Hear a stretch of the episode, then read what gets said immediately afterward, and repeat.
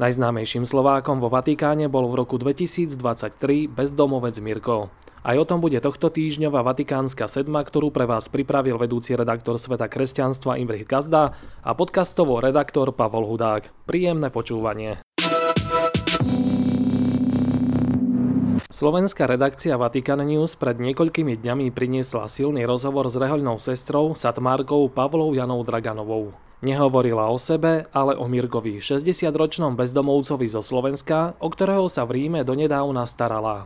Mirková minulosť je zahalená rúškom tajomstva tak ako jeho tvár znetvorená rakovinou. Kedysi bol elektrikárom, mal rodinu, ale v jednej chvíli sa mu život zrútil. Do toho prišla zákerná choroba, exekúcia, a on sa ocitol na ulici. Keďže žobrať na Slovensku sa hanbil, pobral sa do Rakúska odtiaľ do Talianska. Usadil sa v parku na rímskom Aventíne, kde prebýval niekoľko rokov. Keďže rakovina mu postupne rozožrala celú tvár, prekrýval si ju šatkou, ktorú mu však ľudia na ulici neraz zo zvedavosti strhávali, čo mu veľmi ubližovalo. Pohľad na jeho tvár by naozaj zniesol málo kto, pretože bola totálne znetvorená rakovinou, Nemal oči, nemal nos. V podstate to, čo mal funkčné, bola už len dolná sánka, hovorí sestra Pavla, vyštudovaná zdravotníčka a bývalá generálna predstavená Satmárok, ktorá sa o Mirka starala od júla 2022 až do jeho smrti v auguste 2023. Spojil ich pápežský almužník kardinál Konrad Krajevský, ktorý bol Mirka osobne presvedčiť, aby sa z ulice presťahoval do novootvorenej ubytovne apoštolskej Charity a komunity svätého Egidia v Palazzo Migliori hneď vedľa Vatikánu. Išiel som za ním, ale nechcel sa presťahovať. Povedal, že tam chce zomrieť obklopený hmyzom. Povedal som mu, pozri, môžeme ti urobiť priestor vo vatikánskych záhradách. A viete, ako sa dal presvedčiť? Keď som mu povedal, pápež František ťa pozýva do novej ubytovne, odpovedal, dobre, ale poviem ti o 3 dní. A po troch dňoch povedal áno. Zaspomínal si kardinál Krajevský počas pohrebnej omše, na ktorej sa zúčastnil aj bývalý majster pápežských liturgických slávení počas pontifikátu Jána Pavla II, Piero Marini a viacerí kňazi, celkovo asi stovka veriacich. Tak ako mal ťažký život, tak jeho pohreb bola jedna slávnosť, aspoň pre mňa. Môžem povedať, že ani niektorí, čo majú rodinu, nemajú toľko ľudí na pohrebe, ako mal on, shodnotila sestra Pavla. Ale vráťme sa ešte k posledným mesiacom života bezdomovca Mirka. V susedstve Vatikánu po rokoch živorenia našiel skutočný domov. Osobne ho dokonca prijal pápež František. Začiatkom tohto roka ho navštívil aj predseda konferencie biskupov Slovenska Bernard Bober a ďalší slovenskí biskupy. Potreboval predovšetkým ľudskú prítomnosť. Potreboval, aby sa s ním niekto rozprával, keďže on nevedel po taliansky. Cítil sa veľmi sám, veľmi opustený.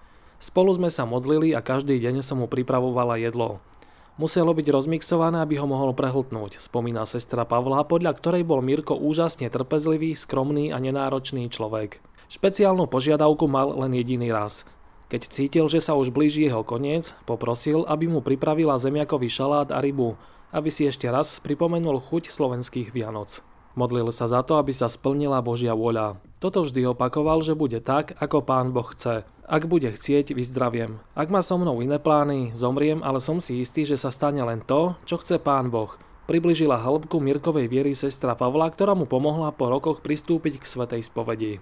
Keď som prišla po nedeli Božieho milosrdenstva za ním, tak som ho stretla úžasne radosného, spokojného, šťastného. Povedal mi, Viete, ja som sa vyspovedal.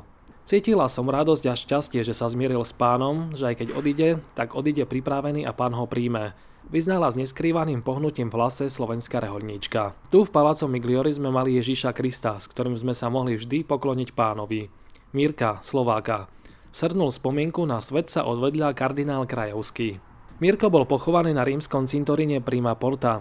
Keď zavítate do, keď zavítate do väčšného mesta, bude vás tam trpezlivo čakať. Vypočujte si v skratke aj ďalšie udalosti. Slovensko bude mať nového blahoslaveného. Pápež potvrdil mučenícku smrť Vincentína Janka Havlíka. Arcibiskup Cyril Vasil je opäť v Indii, kde rieši situáciu v nepokojmi zmietanej sírsko-malabárskej cirkvi. Dva dní pred odletom ho vo Vatikáne na súkromnej audiencii prijal svätý Otec. Pápež František nechce byť pochovaný priamo vo Vatikáne, ale v bazilike Santa Maria Maggiore. Spočíva tam už 6 pápežov. Dikasterium pre náuku viery vyjadrilo súhlas s tým, že časť popola zosnulého môže byť za určitých podmienok uložená mimo cintorína. Takisto bolo odobrené aj rozptýlenie popola viacerých zosnulých na spoločnom mieste.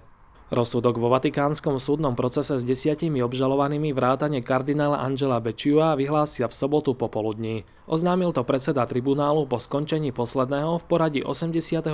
pojednávania v trestnej kauze. Anglikánska cirkev bude od najbližšej nedele požehnávať homosexuálne páry. Toto rozhodnutie sa stretlo so silným odporom najmä v Afrike. Mini zamyslenia Jozefa Huzovského odoberá už takmer 8500 čitateľov sveta kresťanstva. Pridajte sa k ním aj vy a podporte ich tvorbu. Pozrieme sa aj na to, o čom píšu vatikanisti. Profesor teológie a náboženských štúdí na Pensylvánskej Villanova University Massimo Fagioli vo svojej eseji František, Strickland a Burke píše o tom, ako sa v priebehu rokov zmenila taktika odporcov súčasného pápeža.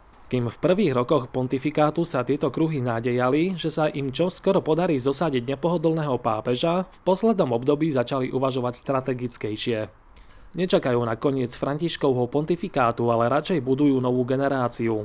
Katolícku, intelektuálnu a klerikálnu sieť v tradicionalisticky papalistickom a ultramontanistickom prostredí americkej cirkvi a konzervatívnych katolických elít, píše Fajoli na stránkach Commonwealth Magazine. Bodku za tohto týždňovou Vatikánskou sedmou dajú dve knihy od našich západných susedov.